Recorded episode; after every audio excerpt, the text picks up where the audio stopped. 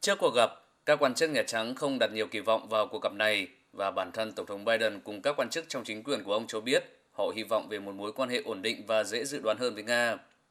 Tổng thống Biden cho biết ông đã gây sức ép với Tổng thống Putin trong một số vấn đề, bao gồm an ninh mạng và nhân quyền.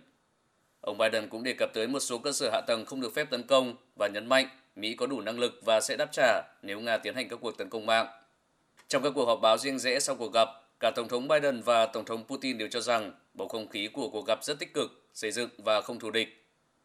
Phát biểu tại cuộc họp báo sau cuộc gặp với Tổng thống Putin, ông Biden nhấn mạnh. I did what I came to do. Number one, Tôi đã làm những gì cần làm. Thứ nhất đó là xác định các lĩnh vực thực chất mà hai nước có thể làm nhằm thúc đẩy các lợi ích chung và làm lợi cho thế giới.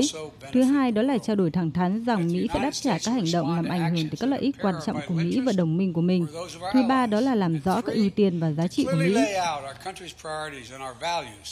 Sau cuộc gặp, Tổng thống Biden và Tổng thống Putin đã ra tuyên bố chung về ổn định chiến lược, trong đó nhấn mạnh, ngay cả trong những thời điểm căng thẳng, Mỹ và Nga có thể đạt tiến triển trong các mục tiêu chung nhằm đảm bảo tính có thể dự đoán trong lĩnh vực chiến lược, giảm rủi ro xung đột vũ trang và mối đe dọa chiến tranh hạt nhân.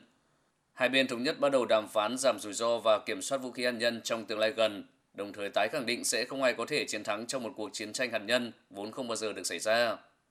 Tổng thống Putin cho biết Mỹ và Nga đã đồng ý cử đại sứ của mình trở lại thủ đô của hai nước, mặc dù không cho biết thời điểm cụ thể.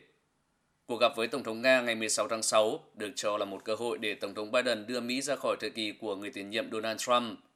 Tuy nhiên, một số chuyên gia Mỹ hoài nghi về các tiến triển thực sự sau cuộc gặp này và liệu cách tiếp cận cá nhân và trực tiếp của ông Biden có đủ để khiến Nga thay đổi cách hành xử của mình với Mỹ hay không. Trong khi đó, các nghị sĩ hàng đầu của Đảng Cộng Hòa cùng ngày đã kêu gọi Tổng thống Biden áp đặt trừng phạt đối với Nga liên quan tới vụ đầu độc lãnh đạo đối lập Alexei Navalny.